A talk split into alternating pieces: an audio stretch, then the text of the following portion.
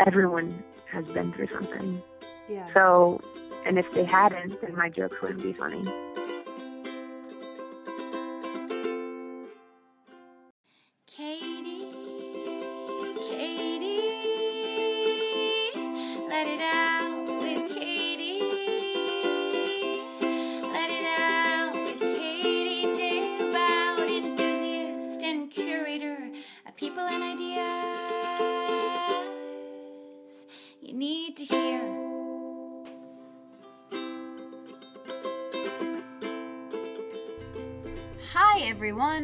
Welcome to my podcast. My name is Katie Dalebout. I am your host, and this week's episode is one I've been excited to air for a really long time, as you'll hear in a moment, or actually, you just heard from in the intro quote from Beth Stelling. She's a comedian and a really cool kind person, as you'll also hear in this episode. I was so happy to be able to connect with her. She knows friends of the podcast, Simi and Tim. She actually went to school with them, and so we talk about them a little bit in this episode. So I'm so grateful that they connected me with Beth. I originally heard her on the Pete Holmes podcast, which you guys know I love. You Made It Weird with Pete Holmes. And I'd wanted to interview Beth for a long time. And then Simi and Tim told me that they know her, and we got connected, and we recorded this a couple months ago. So you'll still hear some some old references, like Adele's album had just come out, and obviously it's been out for a bunch of time now, and. You'll hear some other old references, like I ask my old signature question about the Wellness Wonderland, which I still love and I still might ask people. So it was cool to hear Beth's answer to that and her answer to a bunch of other questions. We talk about LA and moving to LA, which was cool because I'd never been to LA when we recorded this, and now I have, so I understand what she means more. And we hear about creativity and comedy and her writing process and body image and so much more. She's just a delightful person. It's a delightful interview. And this week's podcast is sponsored by North Books, which is my favorite new journal company. And I talked to the founder and CEO, Zeb of North Books, at the end of this episode, and I get to know him. And he's just a really cool dude I'm excited to hang out with and be friends with. And he sent me a bunch of journals that I've been giving out on my book tour for my book, Let It Out A Journey Through Journaling, available now in Barnes & Noble on Amazon. Be sure to check it out if you haven't already. And it's great. I, I was in Chicago last weekend and I was able to give out journals there and in Columbus. So thank you to North Books and be sure to check them out. Thank you so much for sponsoring the show this week. It's been amazing to have these journals to be able to give to people to go with the book. And they're the same perfect size as the book, which I talked about in the interview. So, anyway, very exciting. The only update for me is that if you want to hear this podcast done live in front of an audience with two guests in Toronto, you're in luck because on August 6th, I will be in Toronto with a live episode of the podcast with my friends Nikki and Davita. So, information on that, how to get tickets, is all in the show notes of this episode. So, sign up. Tickets are $10, and the proceeds go to support Real Girl, the organization that I love so much that actually Pete Holmes' girlfriend, Valerie, works for and got me connected with. And the founder, Anea, will be coming on the podcast super soon. So I'm really excited to support them. Real Girl means a lot to me. It's a really important organization to me. I was looking for a great charity to support with my work, and this is the perfect one. So I hope to see a lot of you in Toronto. And until then, enjoy this episode with Beth. Be sure to check out her website, which is in the show notes. It's sweetbeth.com, but it's also in the show notes for her tour date. She might be coming somewhere near you, and that would be really cool for you to go see her comedy show. I can't wait to see her live someday really soon i'm sure. And tell her hi. Tell her you heard her on the on the podcast. And she is also writing for the show crashing which is pete holmes show on hbo and she's writing on it which is just so so cool. And I know it's going to be fantastic. And she told me in an email that it is airing in February, which is so soon, and I'm so excited to know that. So, anyway, be ready to check that in, out in February, and be ready now to check out her website. Grab your tickets for Toronto, check out my book, and again, I know it's tedious, I know it's kind of dumb, and I say it every week, but leaving a review on iTunes helps so much, and subscribing. But most of all, share the show with a friend. If you like it, if it makes you feel less alone, if it makes you feel like you want to smile or laugh perhaps, or maybe it just keeps you company on your commute, share it with a friend who also might have a long commute, or maybe they work from home and they don't have a commute at all, but they might like a podcast too. You never know. So just share it. Thank you so much to Beth. Thank you to North Books. Check them out, they're really great. Stick around for the end of the episode when I will tell you who's coming on the show next week. One more thing, just to give you an FYI, that we had some Skype issues, some internet issues actually with this. So Beth actually had to call in on the telephone. So it's kind of old school, which is cool. It sounds very radio y, like she's calling into the program. So it might sound a little bit different. So just beware of that. You should be able to hear her perfectly. We messed with the audio levels a little bit. So hopefully you can hear everything, but just FYI, it might sound a little bit different from when we record over the interweb. So enjoy Beth Stelling. Guys, welcome back. Beth Stelling is here, and not only is she a famous comedian who's been on Conan and Jimmy Kimmel and The Pete Holmes Show, but she's also old friends with one of my best friends, Simi and Tim, who you guys also know from the podcast. So thank you so much for being here, Beth. No, thank you for having me. I'm so happy to be a part of it. Yay! Yeah, we made it. We finally figured that out with the internet and the time zones, and we're talking. So this is so amazing. I'm so glad you're here. yes, thanks for being easygoing too. We're both Yeah, um, pretty chill people. yeah, I think. Yes, maybe that's why I like you so much. Very low key. You're in LA, but you, like me, are from the Midwest, right? And you That's grew right. up in Ohio. I know you went to school there.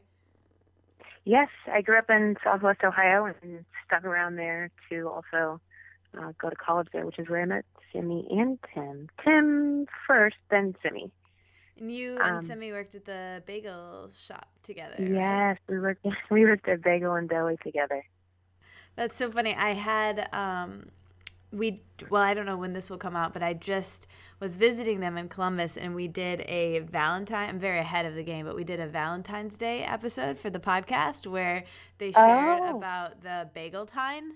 I think you ah. know about the bagel time, but it's how Simi and Tim met and it was the like Valentine bagel that he made her. So that was like the perfect festive story to tell, which was amazing. And I you were in love the story, so you came up in that podcast too. I am honored.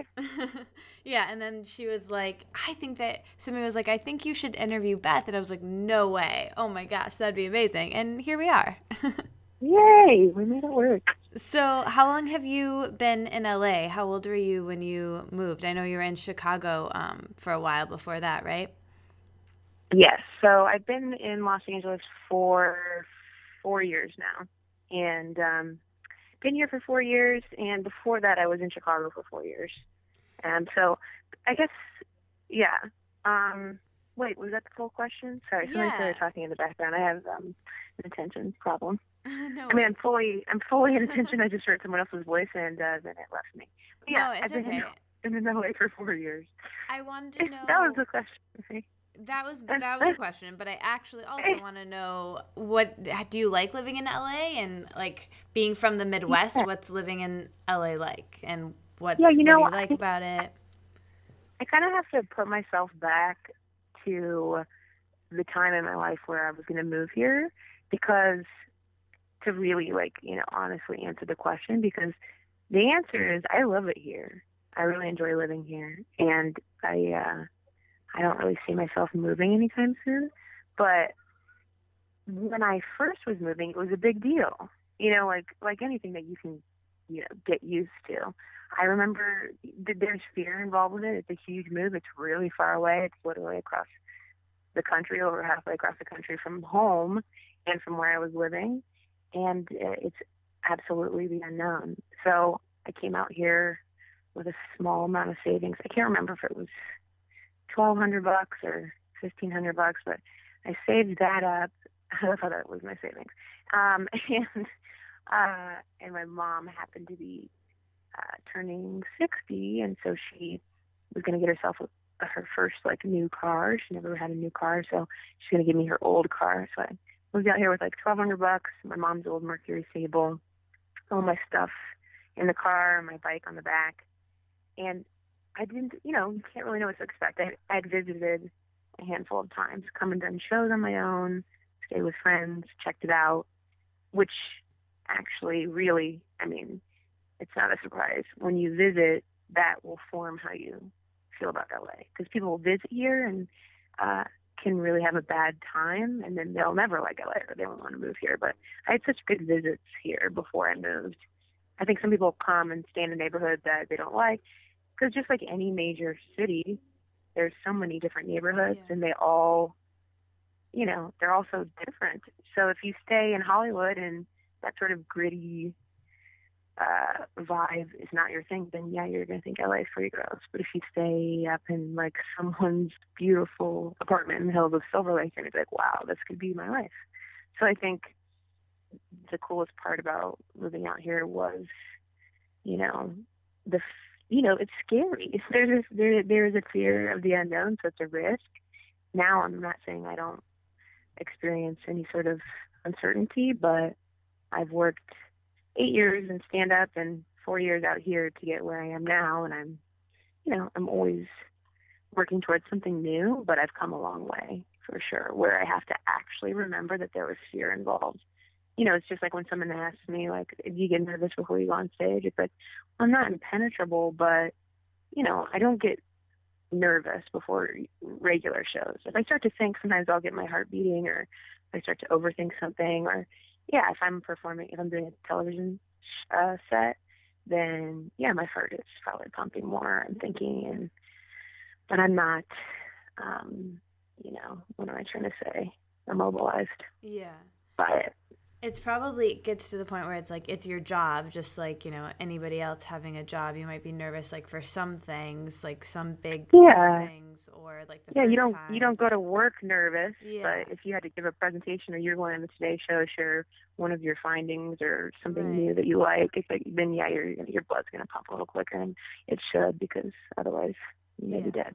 Yeah, exactly. So, did you know um, growing up as a kid that what did you want to be when you grew up as a kid? Did you always say stand-up comedian, or did you um, did you Yeah, want to be I something think else? I I always wanted to be a veterinarian. I can't remember anything Classic else really. thing. Yeah. I can't remember really wanting to be anything else. That was my go to for a very long time. Even until I was probably like 18. I was like, oh, maybe I'll study that. And then I think I like got a C in AP Bio, which was generous. And uh, I was like, maybe not. maybe you got to figure something you're actually good at. So, but yeah, it was it was that. But I was always the youngest, and I was always looking for attention and stuff. So I was always sort of a ham. So then, when you came to college, you decided to study theater. So was that? Um, did you want to be an actress at, at that point? You still do acting now. Um, when did you decide that you wanted to be a comedian? I think like it was a couple weeks before um I was about to go away to Miami and Miami University in Ohio, which is aforementioned college. Uh I think I had this moment of like, crap, I want to study theater and it was scary and it's the arts and not probably going to be lucrative and you're paying a lot of money to attend school, so that's where the risk and return doesn't seem like a good choice. So I think a lot of people sort of make that their last option or think they'll do it on the side or something like that. And I think I just had a moment where I was like, no, I want to study theater, you know, brave. Um, and my mom, thankfully, who uh, raised me in Ohio, always has been supportive. She's a pianist and studied performance piano. And uh, so she was always very, very supportive of everything I did. And uh, she didn't bat an eye at me wanting to go audition for the theater department. And because it was such a small school and not like a conservatory, I got a scholarship from that um, audition. And uh, so then that made it even more helpful. And I applied for like so, so, so many scholarships in my hometown. And then because I stayed in state, they also take some off that. So I was able to get through college without any debt, which is very lucky, um, I realize, and I did at the time too. And I had jobs. I was an RA and worked in the mailroom and the bagel shop, as we as we said, which has crept into many of my jokes. Yeah, I noticed that, and I always I always think of Simi and you, and, and I feel like I'm like an insider. yes, yeah, I love it. yeah. A lot of a lot of those people, I think, feel that way. A lot of bagel and deli people like those jokes. Yeah. I had some of the girls come out that Simi knows too when I was in New York City for New York Comedy Fest a couple weeks ago. Um, a couple of the bagel girls came out that Aw. that Simi knows, and uh, they get a little woo when I talked about the bagels. Okay. um, it's so great that you had your mom's support, and I think that's so crucial to your success in a lot of ways, probably. Because I was I was listening to this other podcast earlier today with B.J. Novak. He was being interviewed, and he was saying that um, you know believing in yourself and having people believe in you really helps you because you can actually do the thing you want to do, like being an actor, writer, comedian. Um, where other people, like you said, you know, they'll take a job doing something else and then do that on the side, or say they'll do that on the side, but they're too tired or they don't. They don't. So, um, how were you able to believe in yourself and like you had your your mom's support so that's obviously really helpful but um, were there ever other doubters or family members or did you doubt yourself when you you know either in school studying theater or after that when you decided to be a comedian and move to chicago and la and actually do it did you ever like doubt if you could do it I think there's a yeah yeah. I mean, I, I've certainly had um, moments in my career where I thought either like, why am I doing this?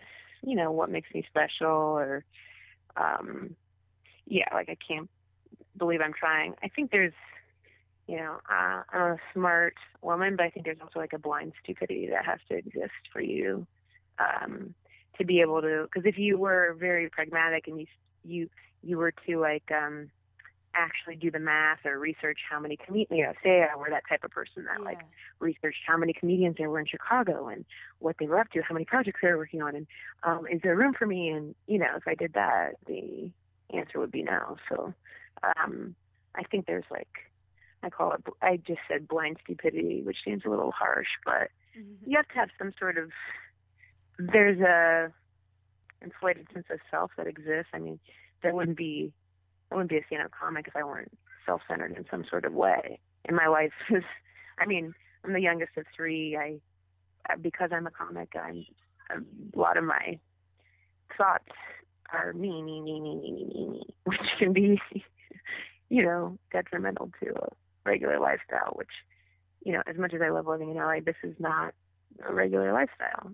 I am not normal. I'm, you know, I I find myself. I remember when I was still in Chicago, I, someone had found me a manager who I've actually like since reconnected with, although she doesn't manage me, but she's a very talented woman. Her name's Kirsten Ames. She represents people like Eliza Koob, the improvised Shakespeare company. So she has her finger on the pulse of the Chicago scene because it's a smart thing to do. A lot of them will leave and go to New York or LA. And she'd found me and she was just like, hey, have you thought about, you know, writing for SNL or whatever? And I had just done stand up, so that was really all I knew to do. And I had figured that out on my own because I'd never really, you know, taken a class or done anything like that. But I was there and I thought to myself, like, okay, well, I can try or whatever. Uh, but it's like the people like that sort of reaching out to you sometimes that help you along the way, saying like, hey, you are good at this, or you stand out to me, yeah you know. Um, and you kind of need that. So it's not just me thinking I'm the greatest or something like that. You know, there's there's sometimes people along the the way um, saying like, "Hey, you are you're a standout," or "I like what you do." That Yeah. push you to keep going. Obviously, too, if you have to have some sort of success.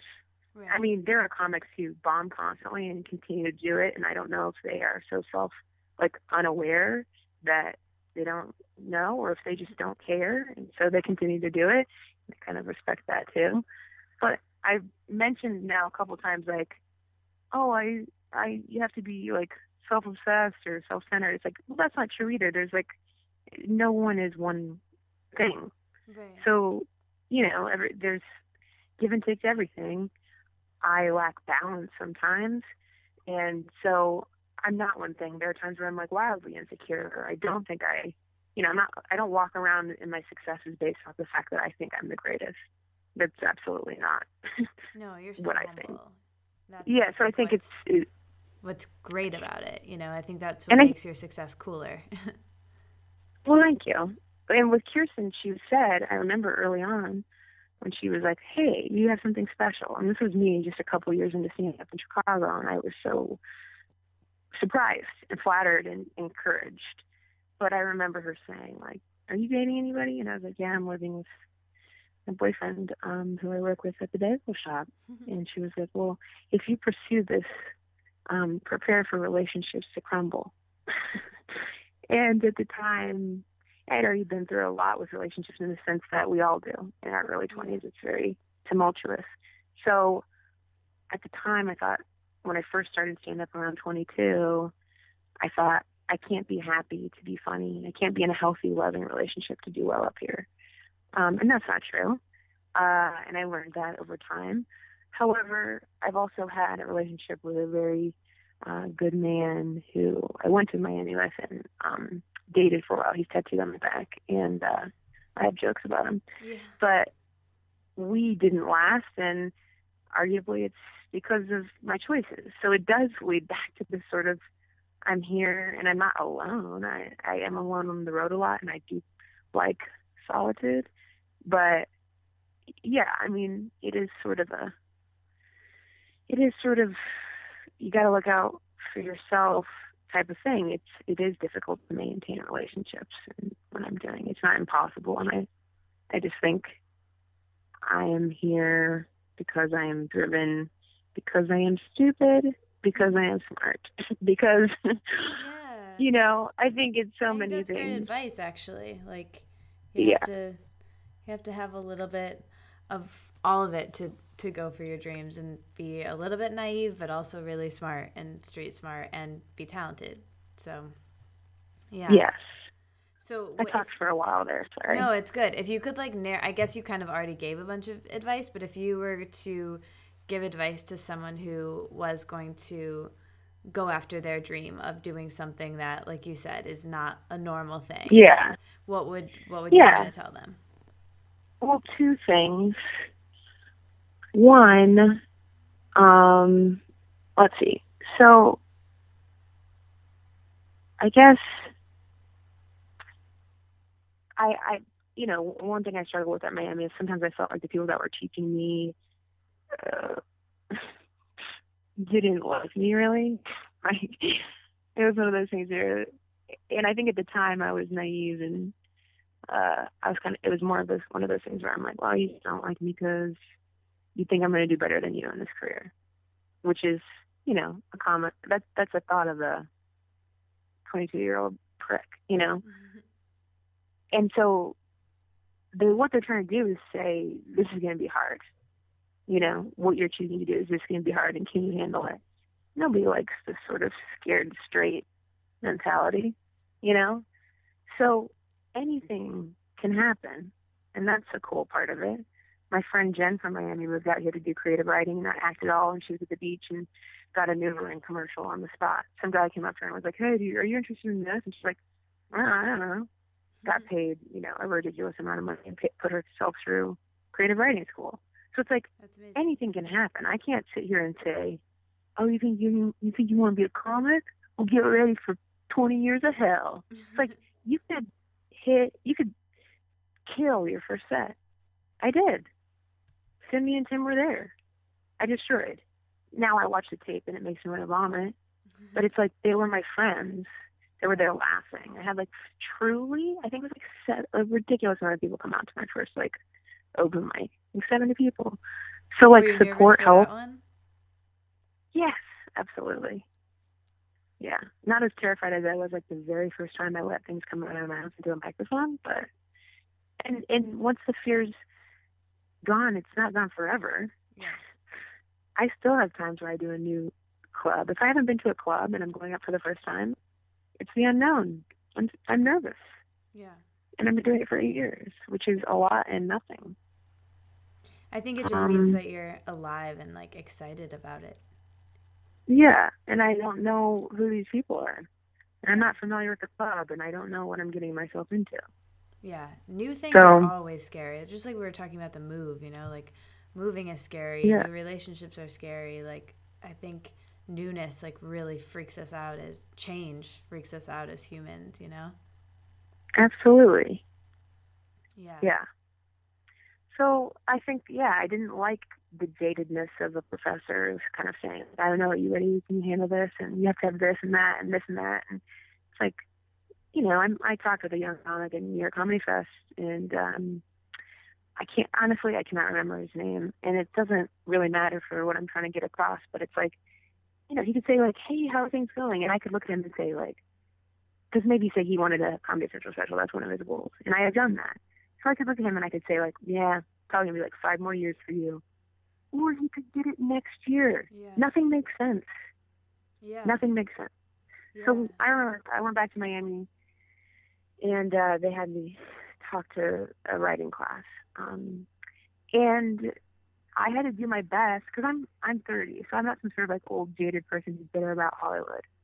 I had to do my best to say like maintain hope and make a change and try to do what works for you and do what you think is funny and because I did do that for many years. When I first started, like people, you know, I didn't have tons of naysayers, but there are people on the comedy scene that were sort of like, you just whisper your punchlines, or yeah, you even talk, you know what I mean, like about how I was quiet and subtle and Mm. that type of thing. And I was criticized for it, and I didn't go to a lot of open mics. I just did shows, and um, so I got criticized for that. And it's like, well, I just did it. Yeah, you know, I just did what I thought was funny, and I just kept going. So, yeah, and I didn't watch a ton of stand up. I didn't like. I wasn't mirroring. It, the other thing too is no one's path is the same. You know, you can read Jane Lynch's book and be like, I want to be Jane Lynch. It's like, okay, well, do you want to live in Chicago 30 years ago? Well, that's impossible. Yeah. Do you want to struggle with addiction to alcohol? I mean, you can try, but if it's not a part of your genetics, you know what I mean? Like, yeah. you want to overcome this or that, Yeah. or struggle with your sexuality and your identity. It's like everyone's path is different, and and even saying that it sounds like cliche, but It's true. literally no one's path is the same. Yeah. You say I want to be Kathy Griffin. It's like, well, you can't. I mean, she also. went- I mean, I guess the one through line for a lot of comedians is, um, you know, Carol Burnett is basically she's attributed um, to saying comedy is tragedy plus time, but a lot of us have been through things. But then again, as a stand-up comic, because I talk about those things and I revel in turning the darkness into laughter, Mhm. everyone has been through something. Yeah. So, and if they hadn't, then my jokes wouldn't be funny yeah. because that's what I talk about. So, and it's Yeah. not all I talk about, but you know, that's the one thing. Sometimes people will message me or something and be 18, like I want to be a comic. It's like I remember the first advice that was ever given to me by another comic, and they're just like, just do it. Mm. and then and that's it. You literally just have to do the thing, do the thing that you want to do. Yeah. And that's anything, comedy. Apparently, hard enough in itself. Yeah. You can talk about it for a really long time, and then um, and then after that, maybe you're really good, but you don't do it again. Well, then you're not going to be a stand-up comedian because you stop doing it. Yeah. you know, you nothing is permanent. Like I said, I can think that I've mastered some sort of any part of the I quote unquote art of stand up comedy and be thrown on my ass the next day. I can do the same club, five shows in one weekend, and I have four. I can have one be amazing. I can have three be really good, and I can have one be complete and utter shit that makes me feel like quitting. Yeah. I It's like think- you. It's like only remembering the bad comments on YouTube, which is a very real thing. Yeah. Yeah, and I think it's yeah, I, I agree. Like the same thing happens to me too. If uh, you get you know, one negative comment, you that's the one you think of, even though there might be like 60 good ones that you just Yeah. completely forget about. And, and practice makes perfect too, is like the other thing. If you stop doing it, like you said, you won't, won't be as good. And I think we can apply this to, to anything, you know, that you're Yeah. doing that you want to do. I'm not a gymnast anymore because I haven't done gymnastics in 20 years. You know, but I was a gymnast, and Yeah. I used to be really good. Yeah. Yeah. you have to do a certain amount of upkeep. Yeah. And you have to kind of choose what yeah. you want, where you want to focus. Yeah, like you have to keep shaving your legs, unfortunately. Yeah. Seriously, unfortunately. You don't Um, have to, but yeah. Or you're just hairy. um, so, what's your favorite part of, of being a comedian? I guess my favorite part, you know, I guess like you know, pure joy is just being on stage and killing and um, having fans and the audience liking you enough that you can play and anything that comes out of your mouth that's new or riff um, is funny to them because you've won them over. Do you have a best part of being a stand-up comedian. Do you have a favorite set or like a memory where you felt like you made it or you felt like you were really proud of yourself? Yeah, I mean, it always gets trumped. You know, nothing's permanent, like I said. So it's like I can be like, that was the best set ever. And then I'll bomb the next day, and then I'll have the best set ever another time. And, you know, Yeah. and the same thing with like making it. I mean, I think I, I'd like to think everyone understands that you don't have one break. You know, you have a series of successes over time to prepare you for what is perceived by everyone as your big break Yeah. you know, someone's just, you know, just in anything. Barack Obama wasn't just like a dude they plucked off the street. Right. He served his country for many, many years.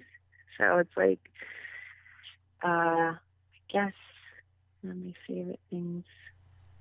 I've What was the done. first moment where you were just like, okay, I'm definitely permanently a stand-up comedian, did, or did were you set on that before even?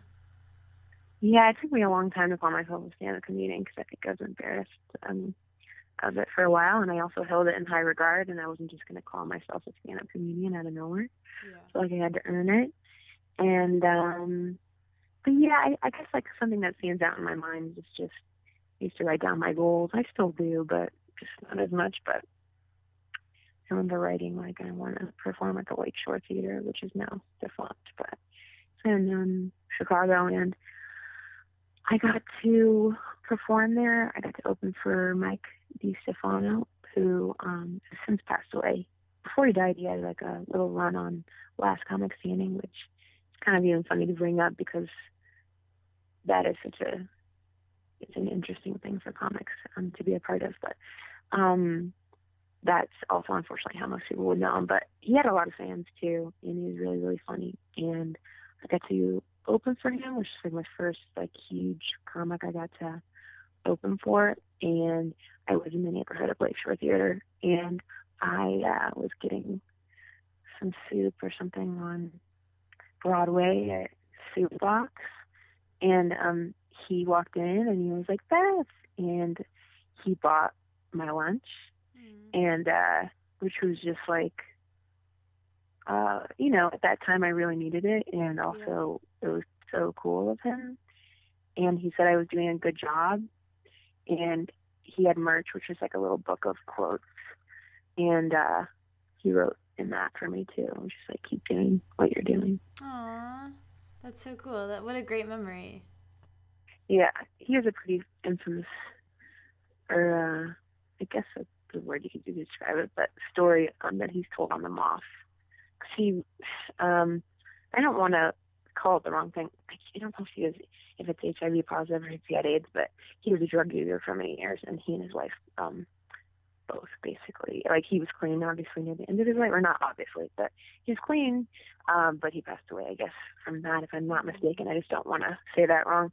Um, but he has a story about his wife and her sort of last moments that's really good to Oh, find on the. Moth. I should listen to it. I Yeah. love the moth. yeah, I mean it's heartbreaking, but Yeah, good story. he's a good story. He, he's a good storyteller. Yeah, cool. Um, what about the worst part of being a comedian? Something that um, that you don't love about it, if there's anything. Yeah. Um. Yeah, I guess I guess like I mentioned earlier, there's you know a sort of self-centeredness to it, which affects everything. Your behavior affects everything. So I'm obviously talking in the first person. I'm talking about me. I did this the other day. I, I, I, I. This happened to me. Me, me, me, me. So that's my job. I've turned into a job. so I've noticed now, as I'm trying to become more aware and figure out what I'm all about, that it, you know it absolutely affects my relationships with people. I have really a lot of amazing, wonderful friends in and out of comedy, so I know that I'm not some sort of psychopath that's completely consumed with myself, you know. Um, but that can be troublesome sometimes, where it just feels like, ugh, it makes me want to get out of my own head.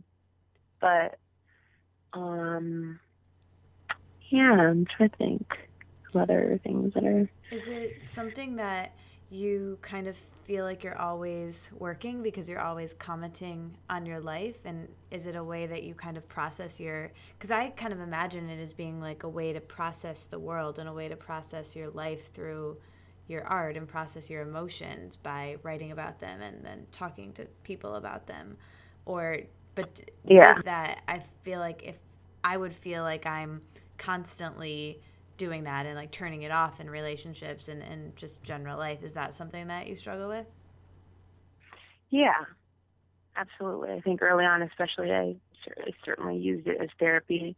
Now, I'm not excluding myself from this completely. I think early on, I, I did. I remember getting comments from specifically like one dude after some show I opened for a guy in suburb of Chicago, and he was like, he basically said, came up to me after the show and was expressing that it was too dark for him, that I needed help, and I was fucked up. So it's like, I early on, I think I definitely used it as a form of therapy. However, I'm not a fan of watching someone get up on stage and say, like, I'm poor, I don't have any money, I don't have a job, nobody loves me, I sleep on the floor. You know, yeah that's not fun for anybody here. I've never admired that. And I've always, you know, I'm now a full time comedian, but after many years of holding lots of jobs and doing comedy, which I think certainly informed and helped my comedy um, by not just like living off of my parent or something like that. right But, um, you know, I think I, I certainly, before I figured out how to turn dark into funny, and it's still not foolproof, I just, I've gone through traumatic things this year that I'm still trying to make funny, but I've made audiences uncomfortable a- about, which I'm still trying to crack. So there's a fine line between using the microphone as therapy, um, you know, and usually that line is comedy. Um, so, you know, the last thing I want to do is get up there and pour a bunch of baggage into the laps of people that have come to laugh. mm-hmm. But the goal for me then would be to share my experience and hope that uh, by through skill, I'm able to make a joke about it, and then the person who's also lived that, that is most certainly sitting in the audience, Mm-hmm. um, then can also find a way out of their own pain yeah i feel like because of how I looked at it. Yeah. I feel like vulnerability in anything is what makes it good, you know, in writing and comedy and, and everything. But I can see how there's, in everything, it's kind of like a fine line between oversharing or like I always feel like sometimes, Yeah. know, even in like blogging and podcasting, like I can get like a vulnerability hangover, you know, of like, oh, Yeah, I probably have exactly. said that, you know.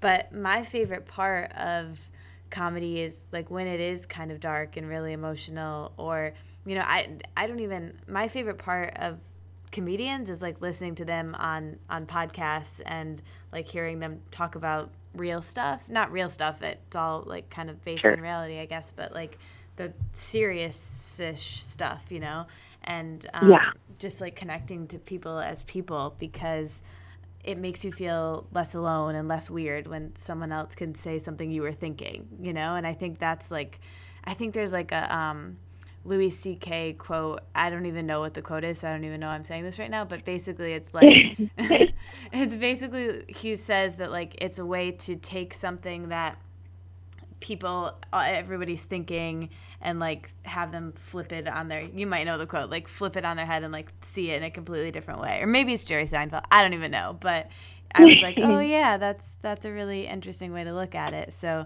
i can imagine that must be like a fine line to to like dance around though yeah and that's the thing you know louis allowed to tell a bad joke you know, as because we're all trying to figure it out. Nothing's like yeah polished. That's the hard part is you're seeing you know, at least for most people, you're seeing us learn. You know, you guys are watching me grow on television. Not in the same way that we watch like the kids of Full House yeah grow up, you know. But and I'm not on TV all the time. I'm on TV intermittently. Uh, but if you watch my sets in succession, Conan, Pete Holmes, Jimmy Kimmel, my Comedy Central special, it's going to be different. yeah It's going to be different from the beginning to now, and it will probably change again.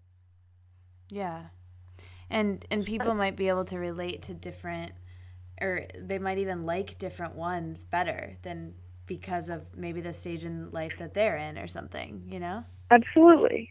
And I think too, like, um, because I am dumb, I have looked at uh, comments section before, not recently, but um, somebody will write something like, uh, essentially somebody wrote, and this is not even that bad. I'm not like hurt by this, but they're saying, I like uh, or her set here at on Conan's not that good. You guys should go watch her Pete Holmes set. It's like, yeah, I didn't like you when you were fucking in sixth grade, but you're okay now. You know, it's like Yeah. you were a dick as a third grader. Um, but you're pretty cool now that you are an adult or an eighth grader. I mean, yeah. I don't know, Yeah. that's a horrible example, but Yeah, Um, that's so yeah. That is really interesting to think of it that way that you're you're really like growing up in the in the spotlight, you know, and it's Yeah. um and you kind of said this earlier, but I've been saying this all the time. I think our 20s are just freaking crazy. You know, like we we grow up Yeah. so quickly, we change so quickly and it's like the second adolescence that, that nobody, you know, tells you is going to happen and then, you know, t- I Yeah. cringe at even thinking how I was a year ago and then 2 years ago I like need to crawl under the table because I was like so crazy, you know, and then Yeah. And And, I have it on fucking tape. yeah, yeah, exactly. And I think in in five years from now, I'll look back on today and be like, oh my gosh, I said that thing to Beth, and I would be so much more mature Right. in five years, you know. So Yep. I think it's just Exactly. you know trying to not not judge yourself with your future, not judge your past self with your future self, because as long as you were being real then, you did the Yeah. best you could then, and and that's Yeah. that's still good, you know. And nothing can prepare you for being on national TV. You can even say, "Hey, did you want to come in and rehearse your set, like on the set of Conan, like right on the, the spot where you're going to stop? You want to come do that?" And you're like, "Okay, sure." It will never, ever be the same as him saying, "Please welcome Beth Stelling," and then you walking out of a curtain to a live audience and staring into a camera. Yeah. There's nothing. That is it. If you bomb so hard and you say, "Can we redo that?" Like maybe, sure. Then that second time's gonna be good. Even in my Comedy Central special, which is my greatest uh, accomplishment, arguably. Um, I mean, in in like uh, societally, it's my greatest accomplishment. Um, I walked out. I did 30 minutes, and then I left could I have retaken a joke if I thought it was really bad? Sure. But I've also never shot a Comedy Central special. So all I was doing is what I do, which is walk out, tell the jokes, and then leave. As opposed to if I were like super particular or really had a grip on what it is um, that I wanted to get across. It's like every time I do something, I learn. You know, I don't Yeah. think I could have retold any better, I guess, and I did, maybe. And all I had to do was say, "Hey guys, can I take that again?" And the live audience would have been like, "Wow, yeah, we're right," you know what I mean? Because they're there, because they're having a freaking great time. Yeah. But I didn't. And you know who doesn't know that or care? Everybody. when you're watching my set at home, you don't pass around this rumor that gets around to all the televisions like, hey, did you hear she did this in one take? Who gives a shit? Who gives a shit if I did it in three takes? You know what I mean? Like, Yeah. unless there's something like absolutely ridiculous, but I'm no one. So no one's going to be saying, like, and did you hear? you know? Yeah. Also, there's like, yeah, that's the, yeah. Well, now they can hear it on the Wellness Wonderland radio podcast. Now they know. that's amazing. That I mean, that's so cool that that you're. But most most of the comics did. You know, there were a couple people that were like, "Hey, can I retake that?" I swapped up the words. Yeah. But I would have just most of- assumed that that's how it works. Like I never even would have known that you can, that you had even an option to do that. Like I well, yeah, but you, didn't even you think about it. You're taking care of yourself by doing that. That's yeah, not a weakness. You're saying, "I want this to be the best." right. Can I redo that? Yeah, but I'm sure on So- some level you just have to let it go because you could say that a million times about, you know, editing things and, and anything in life, you know, but at a certain point you just have to like be okay with putting it out there as a product. Totally. So, what do you do on stage um, when things aren't going well, or the audience isn't responding, or you're just like, you know, maybe you're five minutes into a show, or like halfway through a show, or even, you know, just coming back to yourself when you're on TV or doing a set or anything? Um, how do you shift, or even in life too, like when you're not, and how do you like get yourself back into the flow? If I'm bombing, sometimes it's a runaway train, and we just gotta get to the 45 minute mark of my contractually obligated time. Or I will get off five minutes early, and um, no one will blame me because they wanted it to end as well. Um, yeah, if I'm bombing, I'm usually sweating and uncomfortable, and there are some comics I love watching that when they bomb, they sort of like call it out. Um, you know, I do my best to like, I, if a joke doesn't hit in the entire set that might not be going well, I can have a line about it or something, like a recovery line or something. But mostly I'm just trying to get to the end. So Yeah. if it's going bad, there's really. Have you ever had an experience at a show where like it's going kind of bad, but you turn it around and you bring them back up, or not really? Mm, yeah. I mean, I've had a time where it's been like going okay, then I really lost them and I got them at the end. Yeah. Um, or, I, yeah, it's more of a I had them and then I lost them. Yeah. Yeah.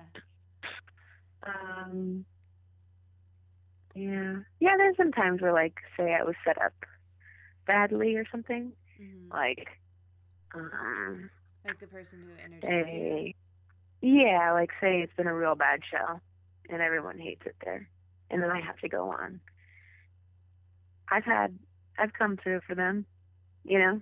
I've been like, hey, it's okay, you're in, good- you're in good hands. Yeah. But I've also just had to trudge through the misery of what they had already been through because Yeah. there's no going back. That's a bummer. Um, I've had unruly people who might feel scorned by that sort sort of thing. Like I've had people who don't like the show, and then I get brought up, and they assume that they're also not going to like me, so they yell something out. Um, and I've had times where I can put them in their place, and then everybody else is on board. So, yeah, there are times where people. Oh, sorry. What? That's okay. I was just gonna ask how you handle hecklers, or if you have experiences with with that, or Yeah, I like it- funny weird things. Yeah, it's different every time because obviously, you know, the people are all different. The same heckler doesn't show up every show, thankfully. Um, there have been really, really drunk girls that are just t- uh, taking away the focus of the show and interrupting. There have been really, really drunk dudes who are upset um, a woman who's been talking for too long. There are people who are offended by my jokes and yell something out. Um, I have a bad example of that. That's kind of like a hole to go down, but a just not too bad example, I guess, would be some guy. I think I have what was the joke that he got all upset about? Oh, sometimes I've opened in the past. I, I, I it depends. Sometimes I get in a pattern of using the same little opening one line. Um, I used it on Kim Moore. I said like it's great to be here instead of getting married and having kids. Yeah. Which to me, you know, and jokes can be taken in so many different ways. Usually there's a widely accepted way it's taken, which is I've given up so much for you. Right. Is essentially what I'm saying. Um, which That's I think is I funny, which is why which is why it comes out of my mouth because I think it's funny. So Yeah. I'm there to have a good time. I'm there to make you laugh. He yelled out, "What's wrong with having kids?" So he already thinks I'm some sort of like anti-kids, anti-marriage, single lady, thirty, and I'm there to like shit on you. It's like no, I'm here to have a good time. Yeah. Um, it's like my joke where I say like you can leave Ohio. yeah. I love Ohio. I grew up there. It was nothing but good to me. right. People I love live in Ohio. There's nothing wrong with Ohio. I could potentially move back. Who knows? It's a wonderful place. Yeah, you're not saying it with judgment. It's just like if I totally No. got that from it. You know? Yeah, it's a joke. And I live in the Midwest. I'm not- I'm not running for president. Yeah. So when the guy's like, "What's wrong with having kids?" I go, "Are you a father?" And he said, "Yeah." I said, "That's what's wrong with having kids." ah. And then he yelled out one more time, and I said, and I forget what I said back. Oh, I think he yelled out one more time, and I go, "Are you just gonna keep interrupting me because you're mad that I zinged you earlier, and you wish that you could be up here talking?" And everybody laughed, and he was silent the rest of the time because I was doing my job, which is telling jokes, and yeah. everybody was there to have a good time. Yeah. So that's one story that's not too bad. It's an interesting profession where people can I mean, I guess they're not supposed to, but people can trip you up in the middle of your thing and it's almost like accepted and part of it and then you have to think so quickly on your feet to handle that or Yeah. at least not let it throw you and I can I Right. can't imagine like that just must be so hard. Yeah, I've absolutely been thrown. Yeah. uh, yeah, I have a story about my ex stepdad, and somebody was like, "You disrespected my Lord and Savior," and uh, they it was an older-ish couple, not old, not like, uh, but old as in like, uh, I don't know, 45, 50. I'm horrible at telling age, and they were with a younger couple who was who's to know, 20s, 30s, and they were um, double date, and but they also went to church together. So eventually, or basically, I got the two older, the, the older couple to leave because they were so cruel and aggressive. And the younger couple stayed afterwards, and they just said, "We wanted to apologize. We met them at church, and um, we never would have, a million years, would have expected him to yell that. We don't feel like you disrespected the Lord and Savior, and thank you for coming to our town to perform." And I said, "Well, thank you. I had no desire to disrespect the Lord and Savior. However, most of my experiences within the church have been awful. Now, that's the key. Within the church. What church? One specific church, which does not mean all of Christianity. And on top of it, that's my experience. Right. I'm not I'm not I don't have some sort of agenda that makes people not believe in God. My family believes in God. When I'm home, I sometimes will attend church with my mom. I think for the most part, it's nice to listen to um, a story. A lot of the pastors in my denomination are storytellers, and it can be uplifting and nice to hear. Other times, I've heard him say stuff like, um, you know, gay is a choice and a couple other things like that. And there is absolutely no doubt in my mind that some of the kids in the kids section of that congregation are taking a deep gulp and sliding down on their seats because they're absolutely gay. Yeah. So yeah, this is a whole. That's why I didn't originally bring this up because I have no sort of aggressive stance on whether people should believe or not believe. It's kind of to each their own on that. But yeah. yeah, it bothered me that he thought I was doing that, and I'm I'm not quick to jump to um, someone hating women. I don't like think all men are out to get me. I just think that that man was sick of hearing a woman talk for more than 30 minutes because his wife sat there real quiet. Ugh. Yeah. So that's my judgment on him. Yeah. Yeah. So I want to talk about your process a little bit because I think that that's um, probably fascinating. So, what when are you most inspired to write, and what does kind of your typical day look like? Like when you don't have a show, and um, can you just walk us through what happens? Like when like where Yeah. do you get your material, and and what happens when you get an idea? Like do you carry journals with you? Like when are you most inspired? Yeah, I think I have a joke where I say my feelings are like a studio album. They don't come out until like 11 months after the events that inspired them.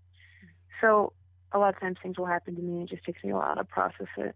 I Yeah. had jokes in my album about um, a bad relationship that I got out of this summer, and that was taped in September. So June, July, August, I had about two and a half months to process that. So a lot of those things are raw and not finished, and I put them on because I wanted to. Um, but yeah, usually it takes me a while to process it and turn it into a joke. But um, it's a series of like trial and error, and uh, sometimes things last for a week, and then I get disinterested in them.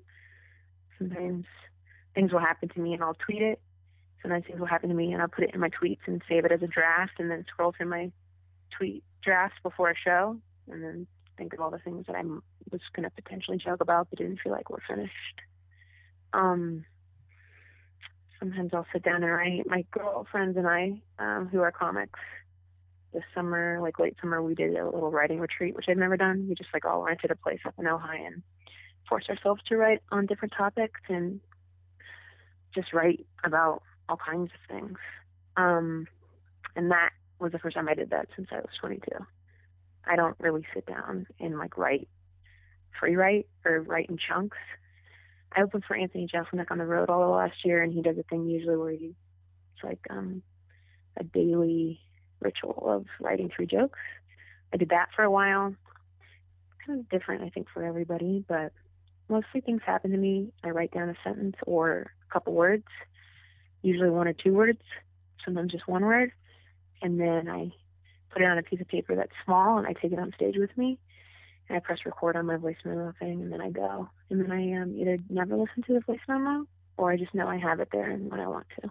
And sometimes I'll get like in a really worky mode and I'll listen to a ton of them and write them down word for word. But that's not really my process. Wait, so you're But findings you write it down and then you voice record it so you hear yourself like giving the joke um, on stage oh at on a show. you record it got it Yeah, so sometimes I'll come up with something the first time that I'll try it is in front of an audience. so when you're doing a But show that- is that takes a while.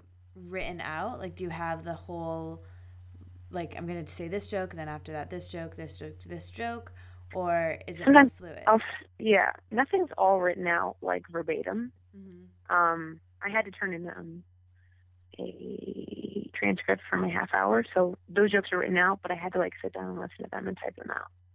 You can also like pay someone to do that, but whatever. yeah Um, or there's an app for it too. You send a voice memo. But um, yeah, so those are typed out because I had to for obviously like but that was after you did the company. show so before you did the show you just knew you had like a set in your mind of jokes yeah. So like they needed to approve the transcript.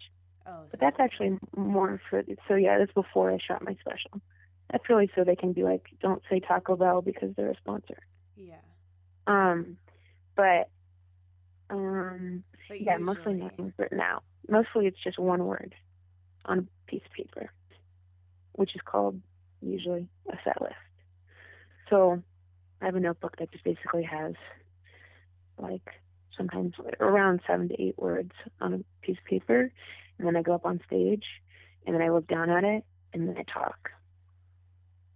So it's on, then- it's with you on stage. Yeah. A lot of times people are upset by that. Um, that's not true. Not a lot of times. Some people are against that. They don't. They think it's unprofessional to have a set list on stage with you. Um, but it depends on the circumstance. You know, like my special, obviously, I don't have a set list up there with me, but those are jokes that um were tried and true. Yeah.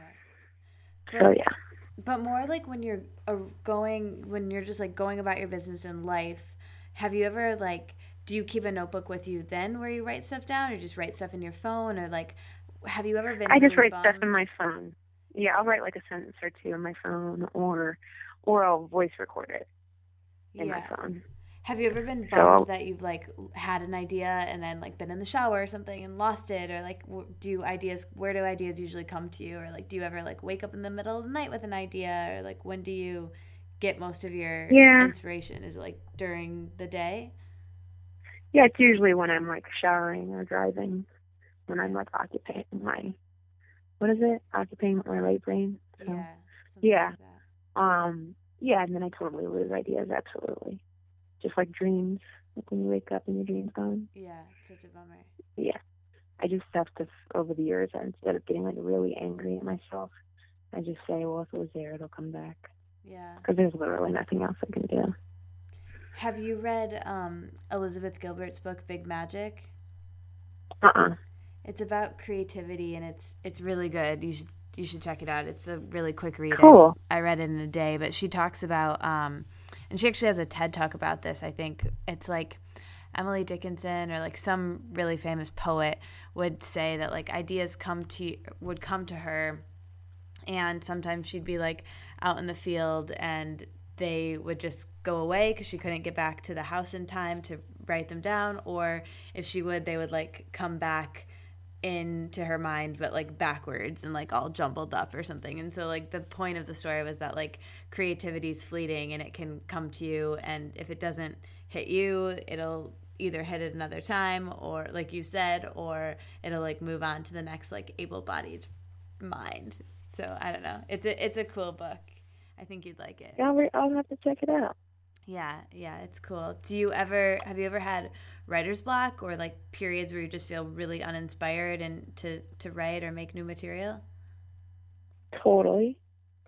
Absolutely. It's frustrating when you feel like a failure. Because it's like your only job, really.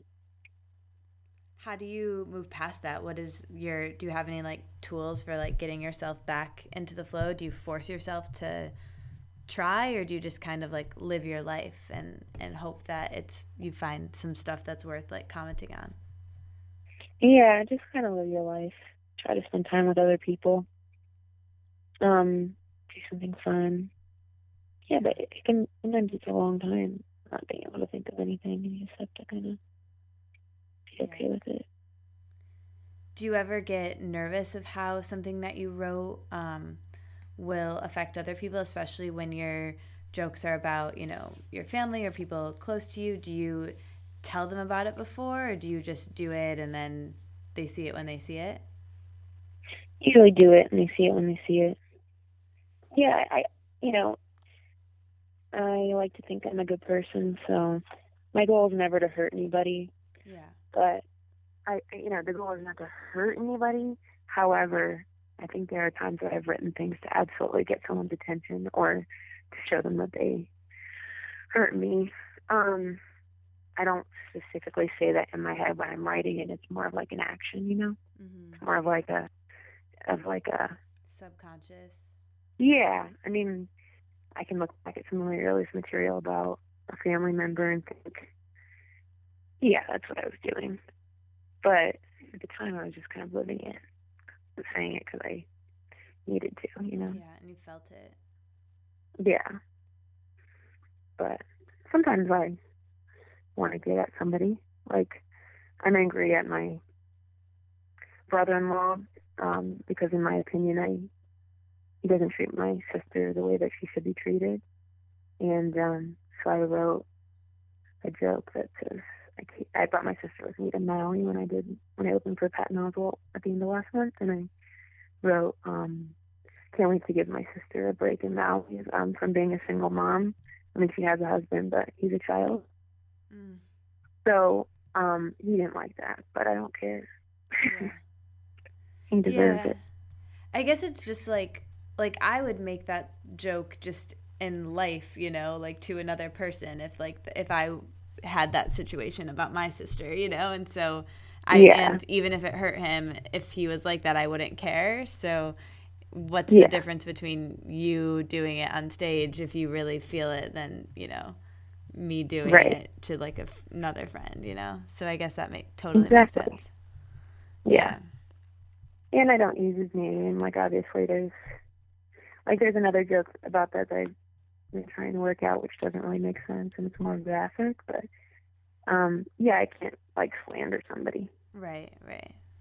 So Do you have like a favorite bit that you've written or just a bit that you love doing that you just feels really personal to you or you just you know that it's it's just like a favorite of yours for some reason? yeah, I have just just like a one liner that um I like, and I just say, my mom still lives at home, loser.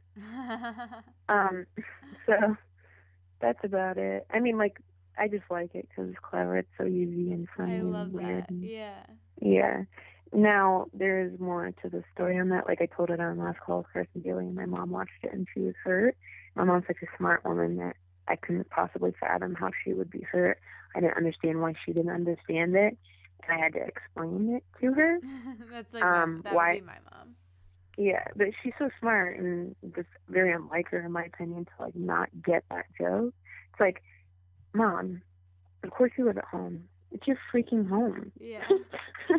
uh, it would be mean if I said if my sister actually lived at home because she was, for whatever reason, you know, couldn't make it on her own, and I said my sister still lives at home, loser.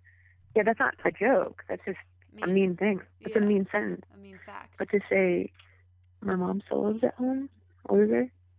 Yeah, it's a misdirect is all. Yeah. Yeah, and it's so If cute. I say I grew I grew up in Ohio, my mom raised us in Ohio, my mom still lives at home, loser. That's you get it, but you know what I mean. yeah, A yeah. misdirect. You think I'm describing where my mother lives, and then I call her loser Yeah. for living in the home that she raised us in. Anyway, um, yeah, she got upset by that, and I actually that made me cry because the last thing I want to do is hurt my mother. Yeah. Um, yeah. So I feel like That was a bummer. thing she could have thought like your mom still lives at home. Like if she lived with your grandparents, you know, then that would be Right. like that Yeah. would be a different thing. But yeah, that's like thinking way too much into it.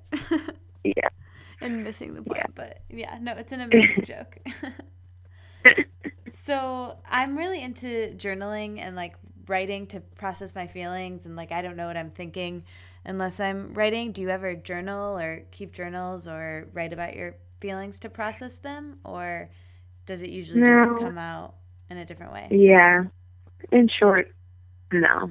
I have journal. I've written them like every six months or something, but uh, yeah, no.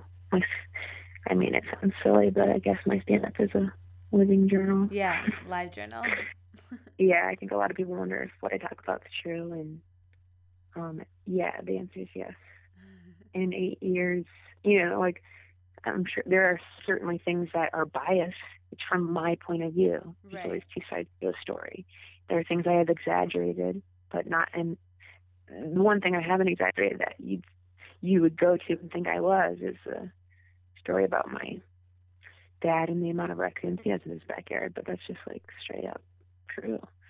Um, there really are 73 back there, or there were. He's been transporting them, but um, only thing I've taken not from my own life, but a friend's life, is just one of many biking stories. Like it's actually in my special, but I have a joke um about a guy saying "Excuse me, sir," and that's true. oh yeah. Um, yeah, that happened to me, but um, my friend Erin is the one uh, that had a guy lean over her and say "sex."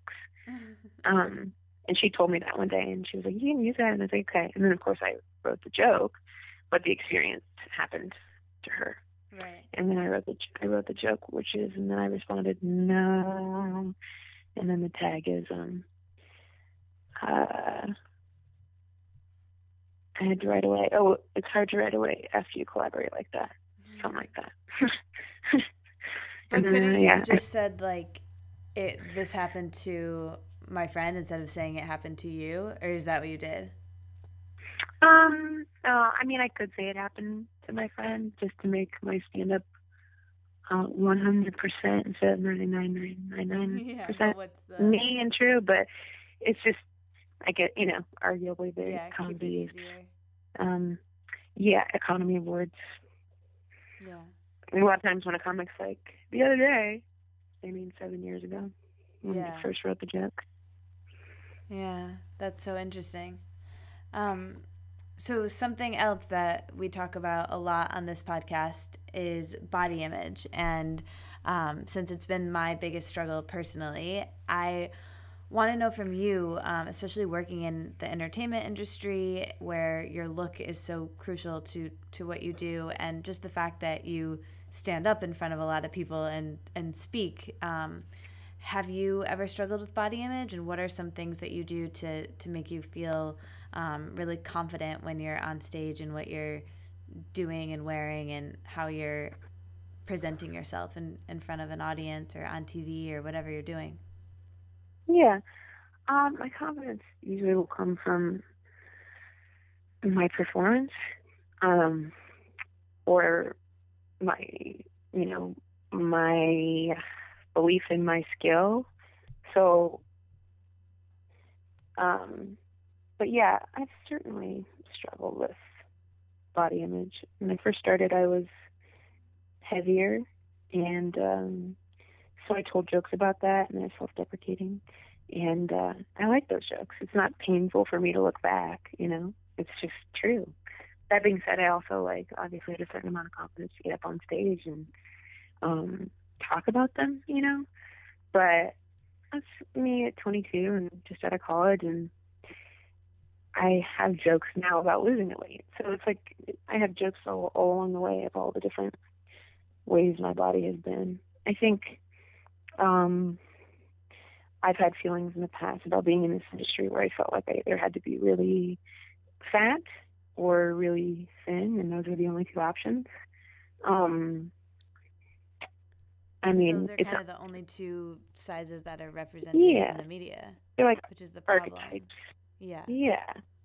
Um, but yeah, I mean, I, I've I've strayed away from even that. I think there's a place for everybody. You know, not not. I mean, I do think that, and I have to think that. Um, so yeah, whereas it's less like, you know, in the past it's felt a lot like one girl at a time, please, and that's still somewhat kind of true, but I think there really is. There is room for everybody. It's not like, well, she gets it, then I don't get it. Right. It's like, well, if she gets it, then that means that I have a chance too. yeah. Um, but yeah, now I, as I've aged, I think I've sort of chilled out a bit on the. Uh, I use the term like binge eating lightly. I thankfully I've never dealt with like a severe eating disorder. I think that some people are more predisposed to that, and thankfully I'm, I'm not one of them. Um, where I was like binging and then barfing or not feeding myself. But yeah, there are times where I certainly I was more an issue of like overeating. Mhm. I think, um, and not moving my body enough. So, but yeah, I absolutely still to this day I have times where it's a very mental thing. I can I can weigh myself and I'll weigh the same, but I'll feel so fat, you know. Right. Um, you never like hearing it from another woman because you see her how she probably really is. You know, you might if I if I you know say you love my body. say I've had a girl come up to me after a show, for example, and say, "I'm not kidding. This has probably happened more than once. I love your legs," and it's like, "Thank you. I love my legs too." It's like I worked hard for my legs. I work out and I do the bar method and I was a gymnast for many years and I played field hockey and I joke about them being my party guys, which is um all uh, uh the sisters, which are girls I that I did and do comedy with. But um yeah, it's like we're all looking at each other. And if I you know, if if I got up there and I said I feel fat, well that girl wouldn't like me. and she wouldn't come up to me afterwards and say, I like your thighs. you know? Yeah. I think because I talk about that I was big, that also helps girls warm up to me. Um, because it's like I've been through the struggle type type of attitude. Um, Or it's just yeah. relatable, maybe that you know. I think so many Yeah. women struggle with myself completely with body image and eating disorders, and you know, I there's this crazy statistic that um, 75% of women have like disordered eating of some sort and it it makes sense, you know, because the the diet industry and the health movement is is crazy and growing and then also the media like you said it really only shows you know two types of women. And um, and so I think like having more diversity in the media is so important. And to my friend has this blog post about it's like called the ode to the medium sized woman and a, just basically about how there's these two extremes and there's not as much and that's changing a bit with you know some really great examples but um, but yeah it has to be something that it's sad that that it's something that we talk about. Like if it was a male comedian they may not you know i would ask if they were on the show because it's like the main topic i talk about is body image but like people probably don't ask you know male comedians about their bodies as much you know? Yeah it's true um a lot of them you know i i sometimes find myself frustrated if i'm on a shoot and um our job is to be funny and the guy is ready in about five minutes and i'm sitting there looking at my materials while i'm getting my hair done and my makeup put on. Yeah. It's frustrating to me. Yeah.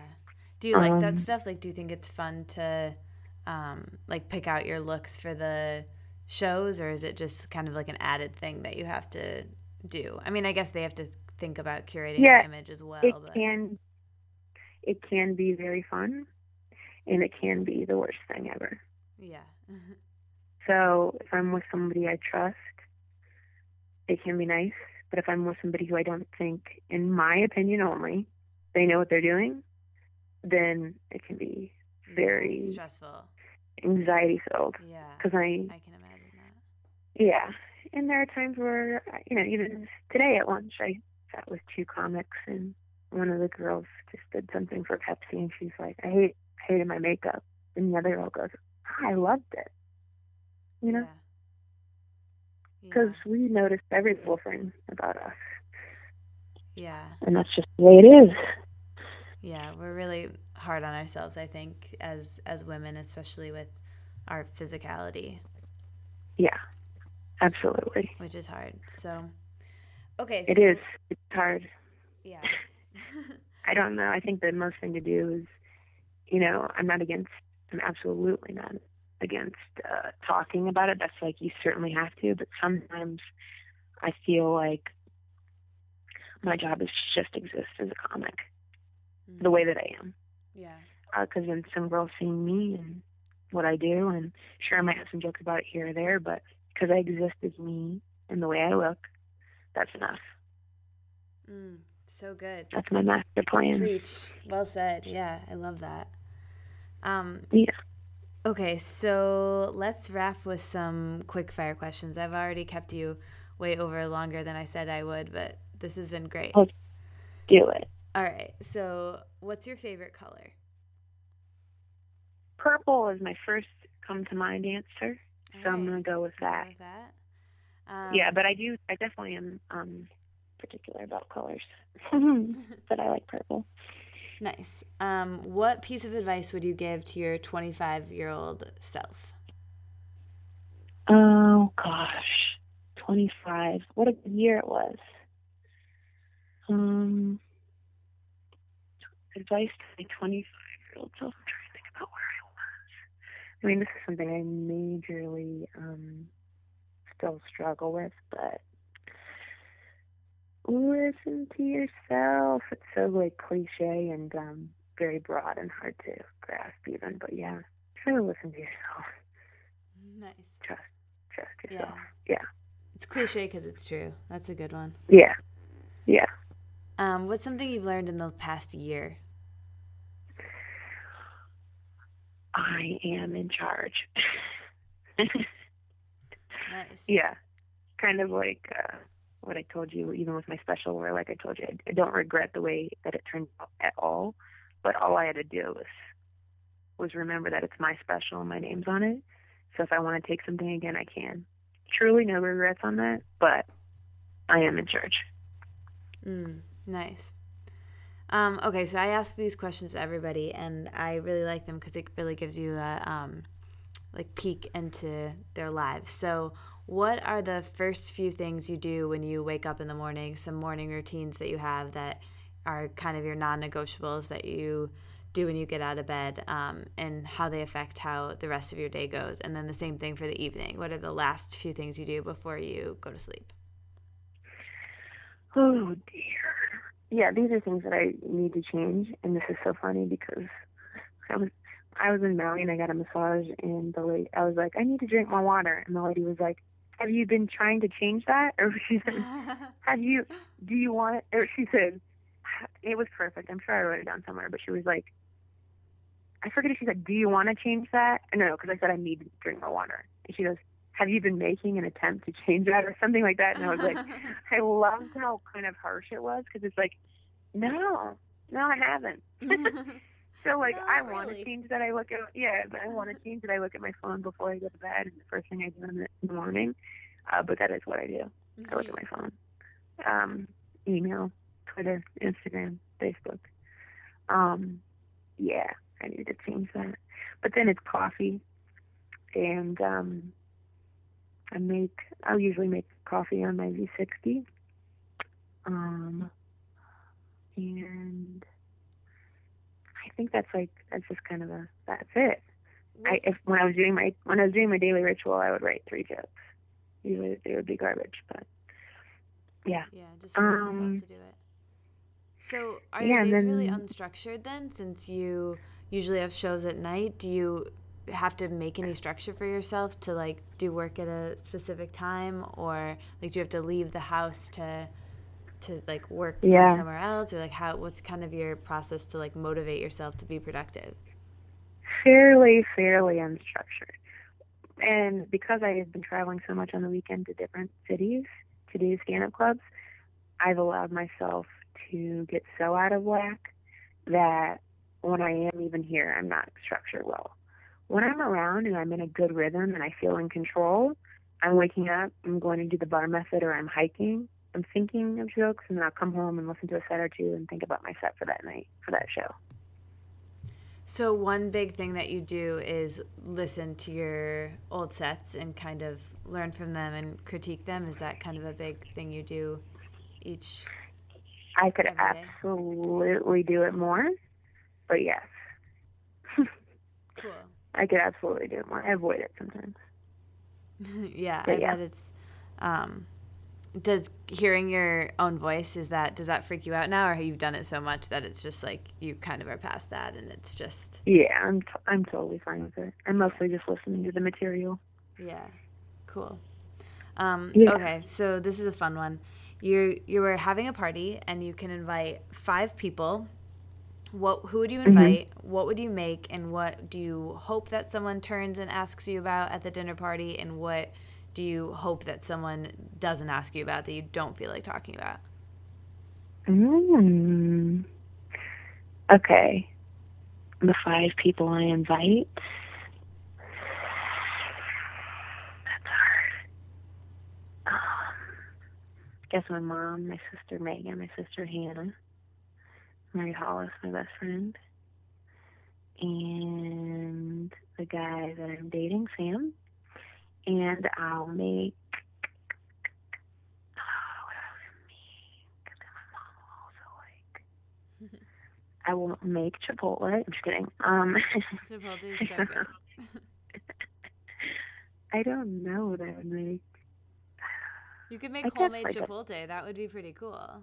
Yeah, I think I would make like um really good steak and vegetables, Nice. and um I would hope somebody asked me about.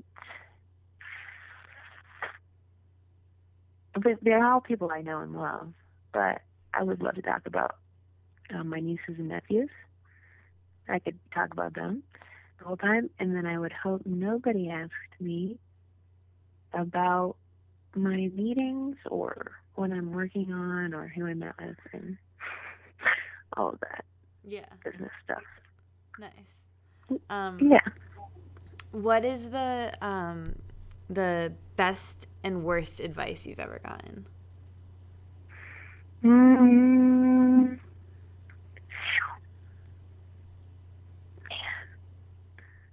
I like the worst advice I've just tuned out. Um, Good. Yeah, we don't even need that. What's the best advice? yeah. Um, best advice. I guess I can't even really attribute to anybody. It's just something that I give to other people too. But it's just, yeah, do what you think is funny. Yeah. Also, you know, I've had friends in the past who have pulled me out of things by saying like, "There is something for you. This just isn't it." So yeah. Nice. you Um, did well on something that wasn't built for you. That type of thing. Mm, yeah, that's a good one too. So, um, you're trapped on a deserted island, and you can bring with you one person, one TV show to binge watch, one book, one movie, and one food. Go. I would binge watch Parks and Rec. I would bring the book, a poetry book. Um. Oh shit! Sorry, sorry. I just pulled out a plug with my foot. Um. No. I would bring a poetry book. I have this um one from college. It's just like a pocket anthology of poetry that um Penguin came out with. Um, what what were the other Movie. ones? One and food. and movie, movie, um, movie. Mrs. Doubtfire. Uh, person on a deserted island. I guess I would have to have a penis. Um, I'll say the guy I'm dating, Sam. Sam. Um, yeah. And a food you wouldn't get sick of. Oh, I guess Indian food, which is such a bad idea for a hot deserted island without a toilet. Well, But the I'm gonna do it. can be your toilet. Yeah, yeah, yeah. Indian food, rice and curry. Nice. That sounds pretty nice. Indian food, Parks and Rec. Pretty good life. Yeah. It's not so bad. Um, okay, so now recommend just like a couple things in a couple categories. So like a song you're loving right now, a movie you're loving right now, um, and maybe like a Mhm. book you're loving right now, or anything else that just like you're loving right now. Yeah. Song. I've been, I I just got Adele's new album, and I haven't really. I've, I've listened to it, of course, but I've really only listened on repeat to the first two songs on the album. Um, so Adele, 25. I, I, I also love Sia. She, her new thing, I think it's called This Is Acting. I'm not answering your question well, but No, song good. on repeat. Yeah, song on repeat, I guess. Um, Lapsley is the artist, and the song is "Hurt Me." Um, but also "Alive" by Sia. Anyway, Cool. um, movie. I really liked the documentary about Amy Winehouse Amy. Oh, I, yeah, I've been wanting to see that. I, I almost went to see that in the theater, but ended up seeing something else. Yeah, I need to watch it. Yeah. And then book, I just got a couple of new ones. Um, my friend Emily Gordon, she wrote this book Oh, called she's so cool. Super You. Yes. Yeah. She's so cool. I'm So- like obsessed with her. Yeah, she's a great person. She um she worked with me on my Kindle site actually. It's so cool. Yeah, she's Um, amazing. I've loved her on the Pete Holmes podcast, and that's how I found out about you too. Actually, Cool. Yeah, Pete's a good dude. yeah, he's so cool. I love his podcast. Yeah. So yeah. And then Carrie Brownstein's new book too. It's called Hunger Makes Me um what's it? Hunger Makes Me a Modern Girl? Yeah. Hunger Makes Me a Modern Girl. A memoir by Carrie Brownstein. Cool. I'm gonna check that out too. Um, what is like a weird pet peeve about yourself, or something that like not many people would know about you? I um um yeah, I'm just not very good at saying what I want to the exact person. Yeah, it's been bothering me lately. Nice. You can. I, I'm trying to think. I, I could say what the massage therapist said. Like, well, are you trying to change that? Yeah, yeah, yeah, exactly. uh, we'll see. it's hard. It's so hard. I I struggle with that too. Um, yeah. What's your biggest like goal that you're working towards, like either in your career, just in general in your life, or something that that you're working towards, or something that you want? This is good. This is what you're asking, telling what you want. this is practice. Yeah, exactly. Working towards saying what I want, whether it's at a restaurant or in a relationship or and saying what I need, like what I want and need, being able to say it to the person I need to without feeling like I'm inconveniencing them or you know.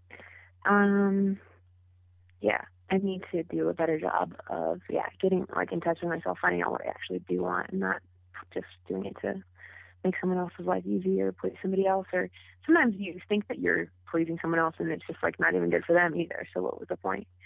Um yeah. And then just working towards my new hour special. I want to have like a really good hour special to put out for people. Up. Cool. I can't wait. It's gonna be so amazing. Um, Thank you, Katie. seriously thank you so much for coming on the show and everything you shared. And this is this is so amazing. So thank you for being here. And then the last question that i ask everyone um, as you know the name of this podcast and my blog is the wellness wonderland. So when i offer that term to you beth to live in a wellness wonderland what comes up? What does that mean to you?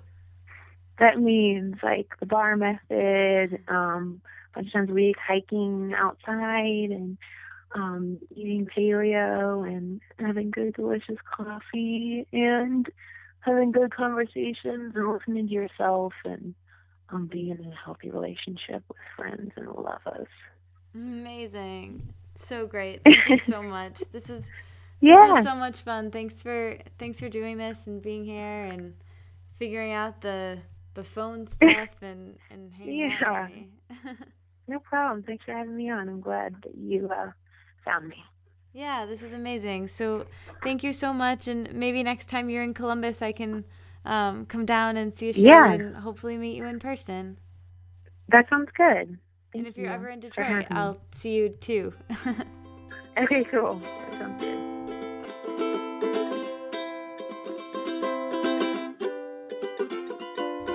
All right, I'm so excited, you guys, because Zeb, the founder of my new favorite journals, which I have right in front of me, North Books, is on the podcast. Thank you so much for coming on the podcast, Zeb.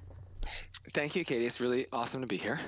So tell me, why did you want to start a company that is doing stationery, that is doing journals? Obviously, I'm a huge fan of journals, so why did you want to make these? Uh, I didn't set out to make journals at all. I, I had a software startup that uh, was struggling, and I needed to pull something else together to kind of sustain myself, really. And I looked and said, I want to be able to sell a physical product, something where I don't have to figure out the business model. And the things that I had with me, and the things that a lot of kind of people in startups and geeks and just in the city, I'm in New York, uh, have with them is a notebook, no matter how you know technologically savvy we are most of us still carry around and appreciate paper and Yeah. in office settings and freelance settings and coffee shop settings uh, so i really looked for what would i use and what would i not be embarrassed to sell to a friend and what did i think i could take on uh, and and notebooks just fit all those uh, pieces for me That's so cool. So when did the company begin and how are things going now?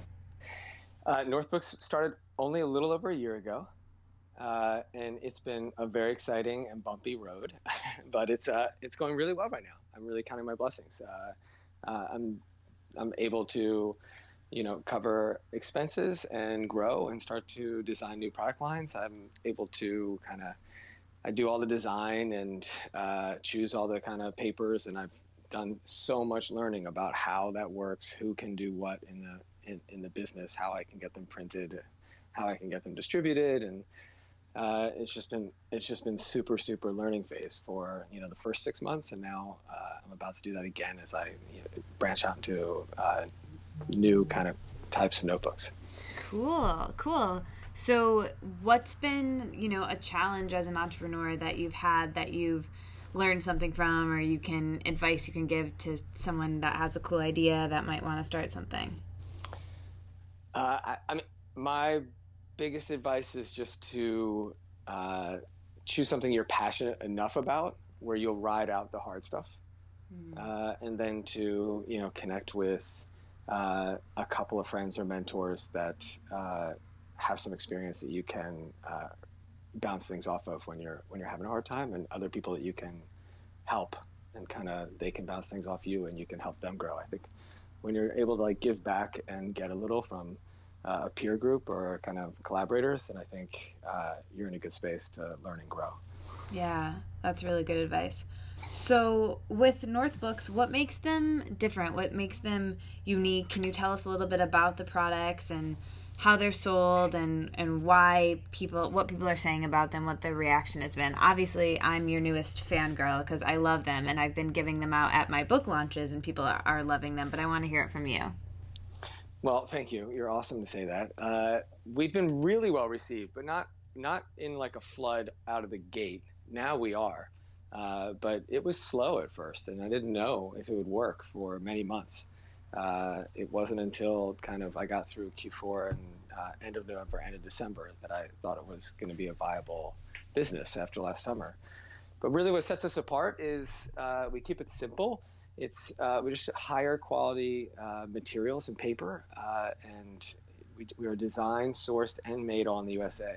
So I wanted to kind of fill the hole that I think is on a lot of marketplaces where you know, if you want to buy a nice journal, uh, you either have like a knockoff drugstore or Staples type brand, or you have like Rhodia from France, where you're going to pay like a lot of money, or you know, the big uh, elephant in the room is is Moleskine, and they are pretty high quality, but uh, you know, a lot of people don't know or ignore the fact that they rely on China and Vietnam for all their production. So you're still buying kind of uh, something that's relying on cheap labor out of the country and, and being imported and sold in mass in the stores. We wanted to be like the smaller, uh, made in the USA. We say made with a heart in the USA kind of version. Yeah. I love that. I love the made. I'm looking at it on the back, made with heart in the USA. Can we tell people where they're made and how did you decide on Ann Arbor? It's so cool. It's so close to me.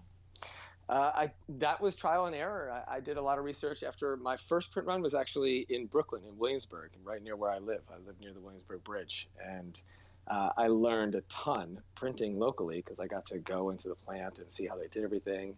Uh, and I also learned that a lot of people can't print notebooks. It's not uh, it's not a skill set that every printer has. Uh, so you know, about a quarter of those first run notebooks were no good. So that's when I ended up searching for uh, a higher quality printer that I, that I could rely on for this special this special kind of product and uh, the Midwest just seems to have a lot of that old industry still kind of uh, thriving, and that's how I ended up back in Michigan. Very cool. Are you from Michigan? No, oh. I'm not. I just visited. Uh, I just thought I just heard you said back, so I thought yeah. you were. Well, next time you're in Ann Arbor, if you're ever in Ann Arbor, we should get together in person. yeah, that'd be great. And uh, obviously the next time you're in New York, that would be nice too. Yeah, for sure. Well, this has been great. I'm so excited to talk to you. Congrats about a year plus of North Books. And thank you so much for your support of my book tour and the podcast. And like you said, as soon as we connected and, and you reached out that it might be a fit, I was like, oh my gosh, absolutely. And it was so funny because I actually had ordered on Amazon a couple, I think they came in like a four pack or something to send out with my books to a couple people. And they're the exact same size, the perfect size of my book. Like they match it perfectly. So, for anyone who has my book and wants a supplement journal, because I say right in the book that it's not a workbook, you need a, a journal and one that, like you said, you don't want to be embarrassed to carry around grab my book, grab one of Zeb's North books, and they're a perfect complement to each other. They fit perfectly um, next to each other. So, anyway, thank you so much for coming on the podcast. Tell people where they can get your notebooks and how they can keep in touch with you. Are you on social media? Tell us everything.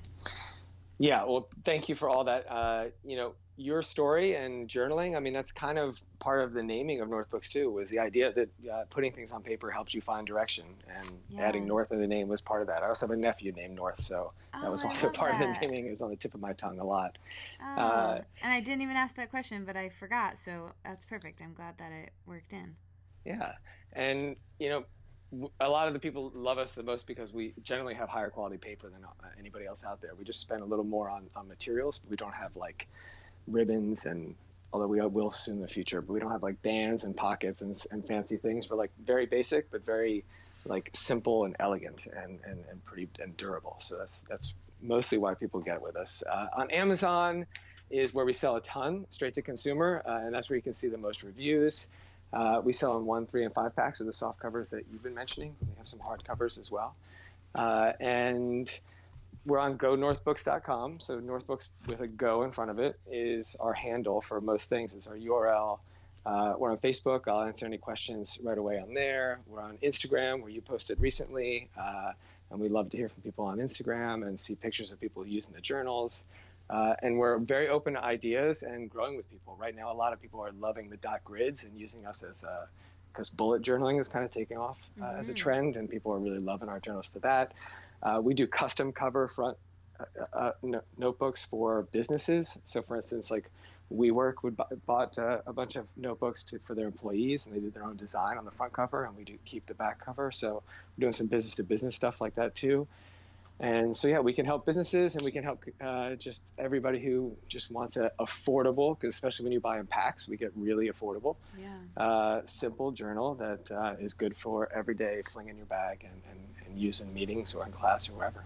Oh, they're so good and they're so not heavy, which I love because when you're walking around all day like I do, you can just put in your backpack and it's not heavy. And I'm just sitting here smiling like I'm so glad we connected. My dream to have a sponsor that was a journal company has now come true. So I'm so glad that this is such a perfect aligned sponsor to the Let It Out podcast because it's so perfect for my Let It Out book, my book about journaling. It couldn't be better. So thank you so much for coming on the show. Thank you, Katie, and thank you to your fans and readers. All right, guys, there you have it. Go ahead and tweet at Beth and tell her thank you for coming on the podcast. Be sure to check out North Books. They sound really awesome, right? They're super cool. Check them out. Thank you for sponsoring the show. Thank you to Beth for coming on the show. And next week on the podcast, I have the amazing Elizabeth DiAlto. So if you don't know Elizabeth DiAlto, do your research this week, or you can just wait and I'll tell you all about her next week. Until then, make sure you grab your tickets for Toronto. If you live in Toronto, I would love to see you. If you don't live in Toronto, you should come too. It's a great city. And in the meantime, help out the show by sharing it with a friend. That's really helpful. Subscribing on your cellular device, also really helpful. Leaving a review on iTunes, very helpful. Checking out my book, you know where to find it on Amazon, Barnes & Noble. Leaving a review on there is super nice of you. Thank you to everyone who's left one. And you know what? I just, I really love you guys. Oh, sign up for my email list. That's how you get all the updates. And there's a private Facebook group for everyone who listens to the podcast to meet each other, hang out, chat, share cool links, you know, just be like internet friends. It's really fun.